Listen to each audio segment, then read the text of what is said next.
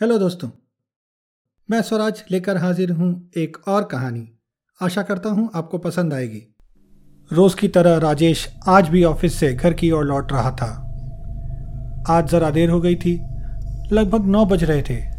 वो अपने ऑफ़िस के पास वाले रास्ते से पैदल चल रहा था। इस एरिया में दुकानें जल्दी बंद हो जाती हैं। अब सड़क के पास स्टॉल लगाने वाले भी अपने स्टॉल बंद कर रहे थे। वहीं एक स्टॉल था जिसमें एक लड़का पेंटिंग्स बेचता था जाने क्यों राजेश वहाँ रुक गया और पेंटिंग्स देखने लगा। आज देर से घर जा रहा है, बीवी गुस्सा करेगी, इसलिए कुछ ले जाना सही रहेगा। बीवी को पेंटिंग्स और घर सजाने की चीज़ें अच्छी लगती हैं। ये सोचते हुए उसकी नज़र एक पेंटिंग पर गई, जो थोड़ी अजीब थी। उसमें क्या बना था, समझ नहीं आ रहा था। लेकिन एक अजीब सी बात थी उस पेंटिंग में, जो उसे अपनी ओर खींच रही थी। राजेश उसे देखता रहा। थोड़ी देर में उसे लगा उसके आसपास सब कुछ रुक गया है। तभी अचानक एक ज़ोर की आवाज़ आई और वो होश में आया। उसने देखा वो बीच सड़क पर खड़ा है और एक गाड़ी उसके ठीक पास आकर रुकी है। राजेश जल्दी से फुटपाथ पर आया और पेंटिंग बेचने वाले लड़के के पास गया। राजेश ने लड़के से कहा भाई, ये पेंटिंग कितने की है? लड़के ने पेंटिंग की ओर देखा और थोड़ा चौंक गया। बोला, अरे, ये ये बिकने के लिए नहीं है। पता नहीं ये कहाँ से आ गई यहाँ पर। और उस पेंटिंग को उठाकर नीचे रखने लगा। राजेश ने रोक लिया, यार, इसके ज़्यादा पैसे ले लो। नाटक क्यों कर रहे हो? लड़का हिचकिचा रहा था। राजेश को न जाने क्या सूझी। उसने जेब से पाँच सौ का नोट निकाला और लड़के के हाथ पर रख दिया। एक गरीब लड़के के लिए जो सस्ती सस्ती पेंटिंग्स बेचता था, ये पाँच सौ रुपये मायने रखते थे। वो कुछ नहीं बोल पाया और पेंटिंग राजेश को दे दी। राजेश घर पहुँचा और बीवी को सरप्राइज़ के तौर पर यह पेंटिंग दे दी। बीवी खुश हो गई, लेकिन पेंटिंग को देखकर वो भी उसे कुछ देर तक देखती रही। फिर राजेश ने जैसे होश में लाया तो बोली ये तो बहुत अच्छी है। मॉडर्न आर्ट लगती है। राजेश मज़ाक में बोला, तभी तो क्या बनाया, पता नहीं। मुझे पता था ये तुम्हें अच्छी लगेगी, इसलिए ले आया।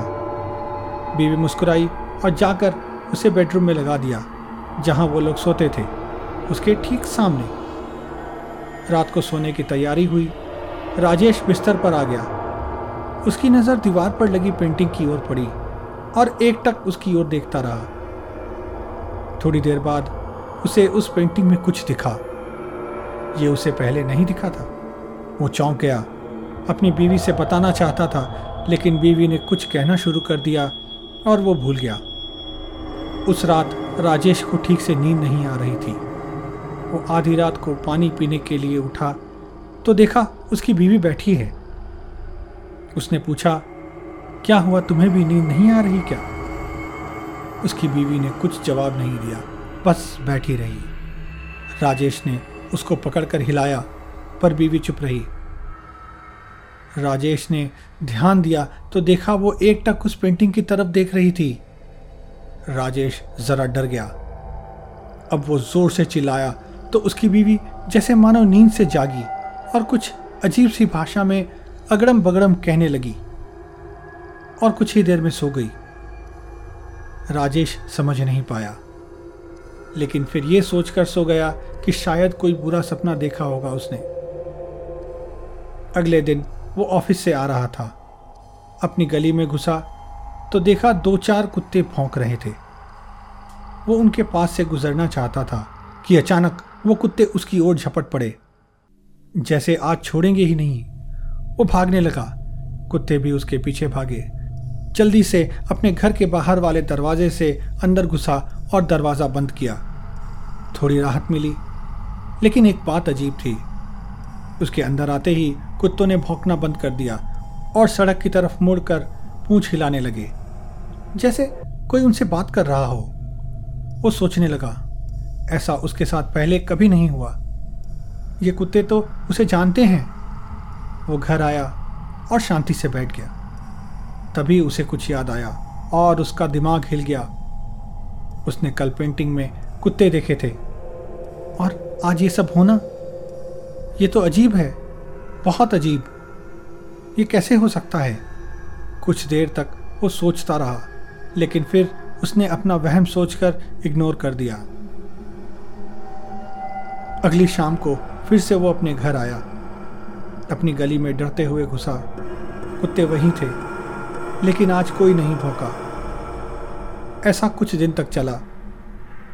उसे कुछ दिनों तक पेंटिंग में कुछ नहीं दिखा। लेकिन एक बात थी, वो पेंटिंग हर बार अलग सी दिखती थी। उसने ये बात बीवी को बताई तो उसने नहीं मानी और मज़ाक में उड़ा दिया।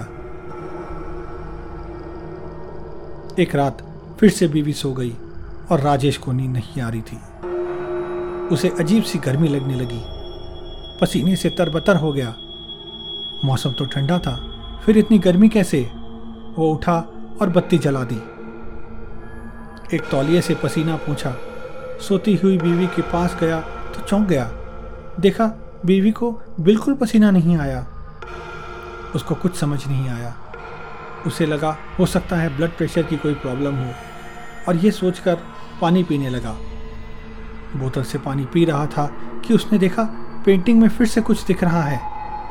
उसने ध्यान से देखा तो पाया उसे पंखा दिख रहा है। पंखा? ये भी कभी कोई पेंटिंग में होता है? हट। उसने खुद से कहा और दोबारा पेंटिंग की ओर देखा तो पाया कि उसे फिर से पंखा दिख रहा है। अब उसे थोड़ा डर लगने लगा। उसे कुत्ते वाली बात याद आने लगी। उसने बीवी को उठाया और उसे ये बात बताई। पहले तो बीवी नाराज़ हो गई, लेकिन अपने पति को सचमुच डरता हुआ देखकर संभाला और पेंटिंग की तरफ़ देखने लगी। उसने देखा और हंसने लगी, बोली, अरे ये ये मॉडर्न पेंटिंग है। देखोगे तो कुछ ना कुछ दिखेगा। अब देख लो, मुझे इसमें चाकू दिख रहा है। और हंसने लगी। फिर पति को हर किया और बोली, तुम ना ज़्यादा सोच रहे हो। रिलैक्स करो और सो जाओ।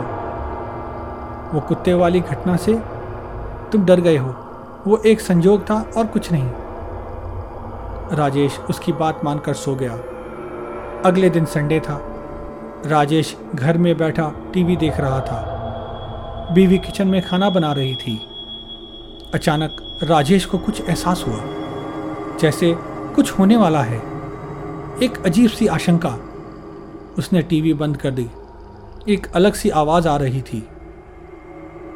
खड़ खड़ खड़ खड़ उसने गौर किया तो देखा ये आवाज़ ऊपर से आ रही थी। देखा पंखा चलते चलते काँप रहा था।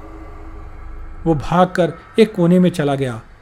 अचानक पंखा टूटकर वहीं गिर गया जहाँ राजेश बैठा था। मानो उसे मारने के लिए ही गिरा हो। राजेश के दिमाग में सन्नाटा छा गया। वो समझ ही नहीं पा रहा था ये क्या हुआ। वो डर से कांपने लगा।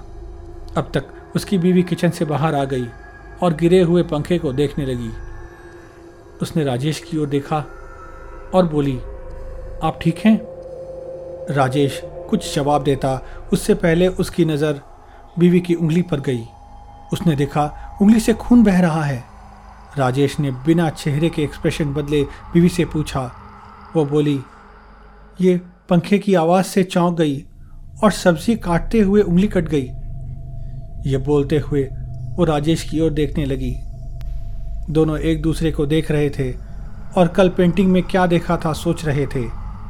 थोड़ी देर बाद खुद को संभाला और राजेश पेंटिंग लेकर उस लड़के के पास गया। उसको डांटने लगा, बोला, ये तुमने क्या भूतिया पेंटिंग दी है? क्या हो रहा है मेरे साथ? लड़का डर गया, बोला, मुझे नहीं पता साहब इससे पहले जो ले गया था, उसने भी वापस कर दी थी।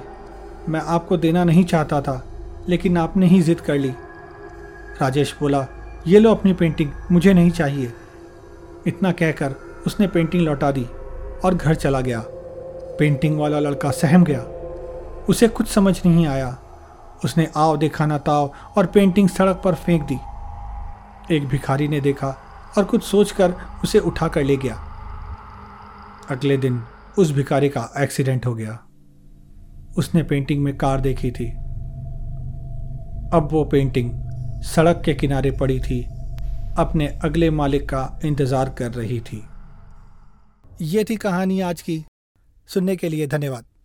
दोस्तों, आपका जितना प्यार और आशीर्वाद मिल रहा है, उसके लिए बहुत बहुत धन्यवाद। आप ऐसे ही अपने कमेंट्स मेरे यूट्यूब फेसबुक या इंस्टाग्राम अकाउंट्स पर भेजते रहें। मैं रिप्लाई करके आपसे ज़रूर बात करूँगा। दोस्तों, आप मुझे फॉलो कर सकते हैं यूट्यूब पर। मेरा चैनल है Swaraj Sharma one four zero two और इंस्टाग्राम और फेसबुक पर मेरी आईडी है आर्टिस्ट डॉट स्वराज।